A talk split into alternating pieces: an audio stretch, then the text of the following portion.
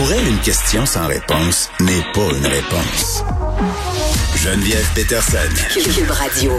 Julien Boutillier qui est là pour la deuxième journée consécutive. Ben oui, salut. Un, un producteur On commence de à contenu. Oui, tu produis du contenu aux 24 heures. Je Oui. dis ça pour que les gens puissent euh, aller lire tes glorieux articles dans le Merci. journal. Euh, on revient en premier lieu sur ce point de presse euh, du docteur Boileau, qui est directeur de la santé publique par intérim. Là, je me demande quand est-ce que... Un long intérim. Oui, c'est long, son, son intérim. Mais Qu'est-ce qu'on a appris? euh, bon, tout le monde sait pour le masque, là, mais outre ça? Ben ça a pas mal tourné autour de ça. Ah. En fait, euh, donc le docteur Luc Boileau qui a annoncé le maintien du port du masque jusqu'au 30 avril. En fait, il l'a recommandé au gouvernement et le ministre l'a confirmé par la suite. Là, c'est comme ça que ça fonctionne maintenant pour que la santé publique soit séparée euh, du gouvernement. Mais il a surtout euh, dit que vivre avec le virus, ça veut pas dire de l'oublier, d'être prudent. Il rappelle que la COVID circule toujours beaucoup, pour ne pas dire énormément, et que le port du masque, ben c'est pas une contrainte majeure dans les circonstances. L'as-tu, toi? Euh, moi, je l'ai eu en décembre. Oh, t'es pas à l'abri de la repoigner. Là, Mais on non, voit ça, là. c'est euh, ça. les gens qui ont eu un micron. euh, qui ont là le BA2. Exactement. Effectivement. Il a rappelé aussi euh, que la vaccination, bon, évidemment, c'est un des moyens les plus efficaces de se protéger, et particulièrement pour les personnes de 60 ans et plus. Donc, il a lancé un appel là, particulier à la prudence et à la vaccination pour les personnes âgées de plus de 60 ans. Est-ce qu'il y a quelque chose qui s'est dit sur la troisième dose des enfants du primaire 5-12 ans? Pas à ma connaissance, je sais que j'ai vu passer, j'ai j'ai rien vu justement dans le communiqué Parce du gouvernement à ce sujet. et j'ai vu sur Twitter justement, euh, je pense que c'était le compte Covid École qui dénonçait qu'il y a eu aucune question ou aucun point de fait euh, sur euh, le milieu scolaire ou sur les enfants. Mais euh, attends, il n'y a, y a pas eu, euh, y a pas eu de, de point qui a, qui a été. Non seulement il y a eu ça, mais je crois que le docteur Boileau est allé jusqu'à dire que les enfants c'était pas à l'école qui pognaient la COVID. Je pense qu'on a l'extrait, Charlie. Il cherche l'extrait. 5, 4, 3, 2, La 1. grande majorité de ces personnes-là ne le contractent pas à l'école. Ils le contractent en dehors de l'école, dans les familles, dans les croisements qu'ils font, dans les parties qu'ils font. C'est là où ils l'attrapent. C'est pas dans la classe, c'est pas à l'école, c'est bien plus en dehors. Alors c'est pas des milieux qu'on peut changer aisément, mais ce sont euh, donc on n'a pas à suivre spécifiquement des éclosions de ce côté-là. Toutefois, il y a beaucoup de monde. Et bien sûr, il y a des fois des classes, il y en a très peu là, qui sont fermées actuellement. Euh, donc ça, c'est euh, Excuse-moi, je suis littéralement crampée là. Ouais. Fait que c'est pas à l'école que nos enfants pognent la COVID, non, c'est nous Non. autres qui leur donnent. Il me semble que c'est le contraire. Mettons si je regarde ce qui se passe, euh, le compte Covid d'école d'ailleurs en fait des recensions de façon journalière. Mm-hmm. Quand on me dit je m'excuse, les écoles, ça va bien, on n'a pas de classe de fermer, il y a des écoles qui sont sur le bord de fermer. Il y a des écoles, je sais pas, il est où le docteur Boileau là, si c'est sa planète Mars, Julien, là, mais il y a Ben, il des est écoles clairement pas à l'école parce qu'aussi à chaque fois qu'on voit un retour de la relâche, tout ça, on voit une explosion euh, du nombre de cas Non, non, mais quand les écoles là. rouvrent après Noël. Donc, euh, clairement, il y a une transmission à Il y a des écoles qui sont en train de dire, nous, excusez, là, vous allez remettre le masque en classe parce qu'on veut rester ouvert jusqu'en juin. Tellement c'est la pénurie de personnel. Mais, tu sais, en tout cas, c'est, dur de pas être cynique puis de pas se dire, docteur Boileau dit que c'est pas un facteur de contagion parce qu'on veut pas régler le problème de la ventilation. Mais écoute, la santé publique, c'est tellement indépendant du politique, Julien. Tellement, tellement. Maintenant qu'ils font leur point de presse séparés, ils se parlent presque plus. Exactement. On va y revenir euh, avec Léa Streliski sur cette affirmation assez euh, culottée du docteur Boileau. C'est ce que j'ai Mm-hmm. envie de dire. Julien, la loi Don't Say Gay, Ouais, c'est quoi? Ça se passe en Floride. Euh, c'est une loi qui a été passée dans les derniers jours en Floride. Ça fait plusieurs semaines euh, qu'on en parle. C'est une loi qui est vraiment controversée, Geneviève, qui interdit l'enseignement sur l'identité de genre et l'orientation sexuelle dans les écoles primaires publiques de la Floride. Et la loi a été surnommée par ses opposants Don't Say Gay parce que ben c'est un peu ça que que ça dit. Ouais. Et euh, ça a des conséquences évidemment sur euh, les enfants issus des de la communauté euh, LGBTQ+. Ça a un impact euh, parce qu'ils peuvent pas nécessairement s'affirmer à l'école. C'est même interdit d'en parler à l'école primaire avant la troisième année. Fait que qu'est-ce que tu fais avant? Ah, ça existe pas.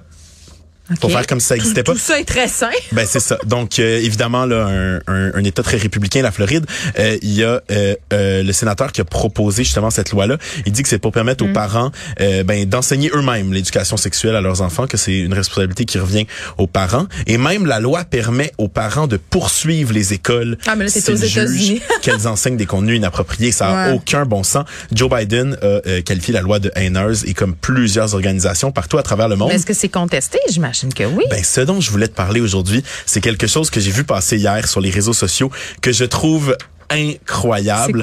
C'est la réaction de certaines enseignantes. Ça s'appelle en anglais de la, de la malicious compliance. Donc, on pourrait tra- traduire ça par de la conformité malicieuse. OK, il troll cette loi-là. Ils trollent cette loi-là et ils l'appliquent à 100%. Ok, Donc, bon, vas-y, euh, ils ont envoyé un courriel. Plusieurs enseignantes ont envoyé un courriel aux parents, je l'ai devant moi, pour dire euh, ben que avec cette loi-là, ils pourront plus dire hello boys and girls, bonjour les gars et les filles parce que ça ce serait Ben faire oui. une référence à l'identité de genre. Ben, Donc ils ils ont peur de se faire poursuivre, on n'en parle plus euh, au Parfait. primaire, Euh, plus de toilettes genrées, ça aussi c'est de l'identité de Ben genre. oui, ben oui, ben Donc, oui, écoute. Plus de toilettes pour les gars, plus de toilettes pour les filles. Euh, plus moyen de...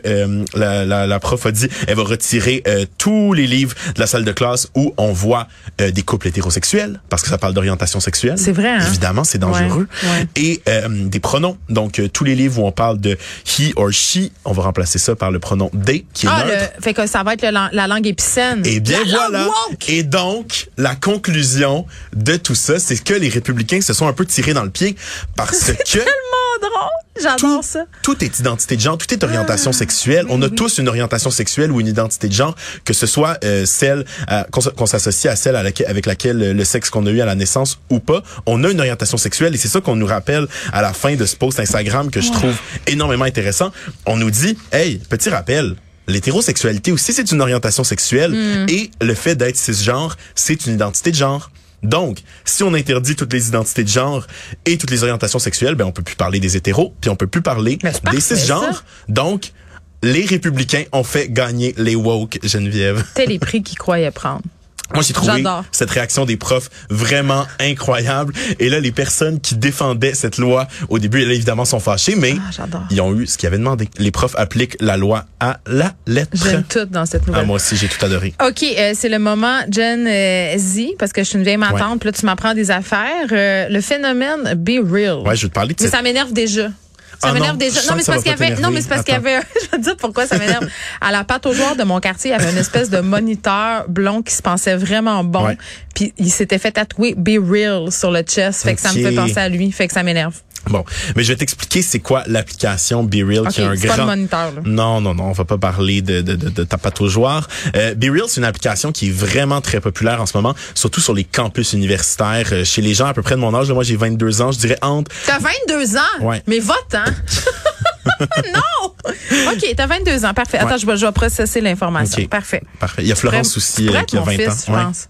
OK, bon, fait que Be Real. Ouais, C'est- BeReal. Ouais. Donc c'est très populaire euh, dans notre tranche d'âge et c'est le contraire d'Instagram. OK. Donc euh, ça a été fondé par des Français en 2020 et c'est très très très populaire, de plus en plus populaire depuis je dirais novembre décembre là-dessus, toi? 2021. Moi je suis là depuis euh, décembre et je vais t'expliquer comment ça fonctionne. OK.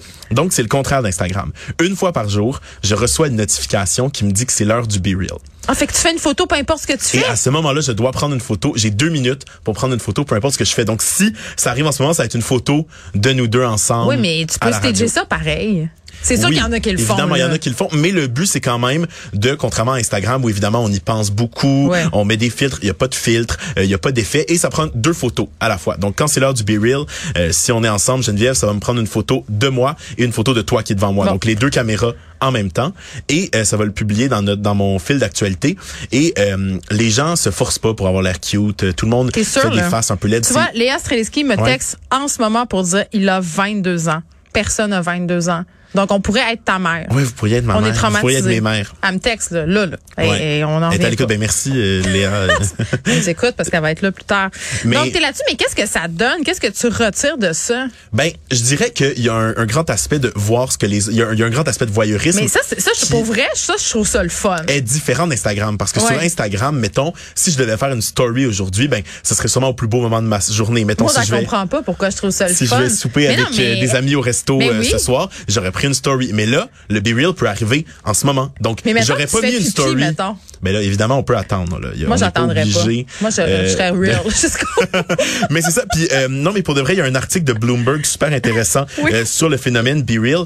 Puis euh, il parlait justement, euh, on avait vu là sur euh, Instagram les problèmes de santé mentale, de l'anxiété, euh, de la dépression, même des, euh, des problèmes alimentaires, étant donné qu'on voyait des gens qui avaient toujours l'air parfait. Puis c'est un peu ça qui avait inspiré les fondateurs de Be Real, de se dire on va créer un peu l'anti-Instagram où on est nous-mêmes. Bon. Euh, le but c'est d'encourager les gens à se sentir bien dans leur peau, se sentir bien comment ils sont, puis de montrer ce qu'on fait pour vrai.